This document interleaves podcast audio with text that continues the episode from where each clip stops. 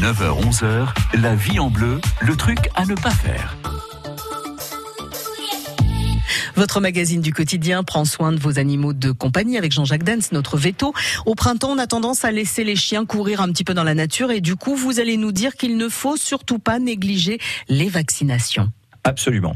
Alors pour deux raisons. Euh, la première n'est pas vaccinale. La première est que n'importe quel individu qui veut faire de la prévention euh, pour vivre longtemps doit voir des professionnels de santé. Je suppose, Florence, que régulièrement vous allez voir votre médecin pour savoir si ça se passe bien, si vous êtes en bonne santé, etc., etc. Vous discutez un petit peu le bout de gras, vous vous présentez vos problèmes et éventuellement il vous fait un petit check et éventuellement il vous vaccine. Eh bien, en médecine vétérinaire, on est exactement dans le même schéma. La vaccination, ça a été longtemps l'ancrage prétexte de la médecine préventive sans que les vétérinaires la valorisent.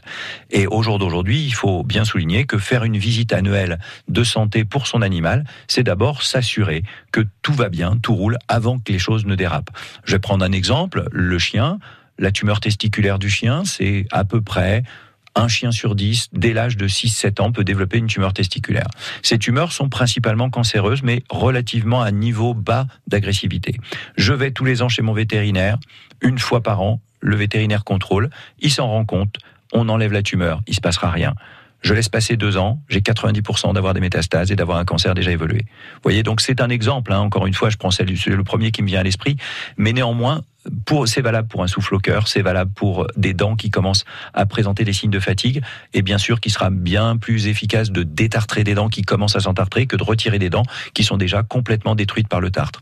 Tous ces petits éléments font qu'une fois par an, le vétérinaire va vous accompagner dans la prévention, et dans cette prévention, bien évidemment, en fonction du mode de vie de l'animal, que ce soit un chat, que ce soit un chien, des vaccins peuvent s'incrémenter, et des vaccins qui vont être de manière très large, c'est pas le sujet, euh, être plus chez Kiki, cette vaccination-là. Et puis, un autre euh, Momo, lui, va avoir un protocole de vaccination totalement différent en fonction de son exposition au risque. Mais ça n'est qu'un élément, je ne veux pas dire mineur, mais un élément de la visite de prévention. On a parlé des chats et des chiens. Il y a d'autres animaux de compagnie qu'il faut faire vacciner? Alors, euh, sur la vaccination des autres animaux, on n'a guère que le lapin pour lequel on a une prévention vaccinale efficace et le furet. Donc euh, ce sont les deux seuls animaux NAC pour lesquels aujourd'hui on pratique de la vaccination, mais néanmoins, et pour les raisons qu'on a évoquées sur la médecine préventive, tous les animaux sont susceptibles d'avoir leur visite de médecine préventive pour voir comment ça se passe. Bon, bah on jette un œil hein, sur le carnet de vaccination pour voir où on en est et on prend rendez-vous chez son veto.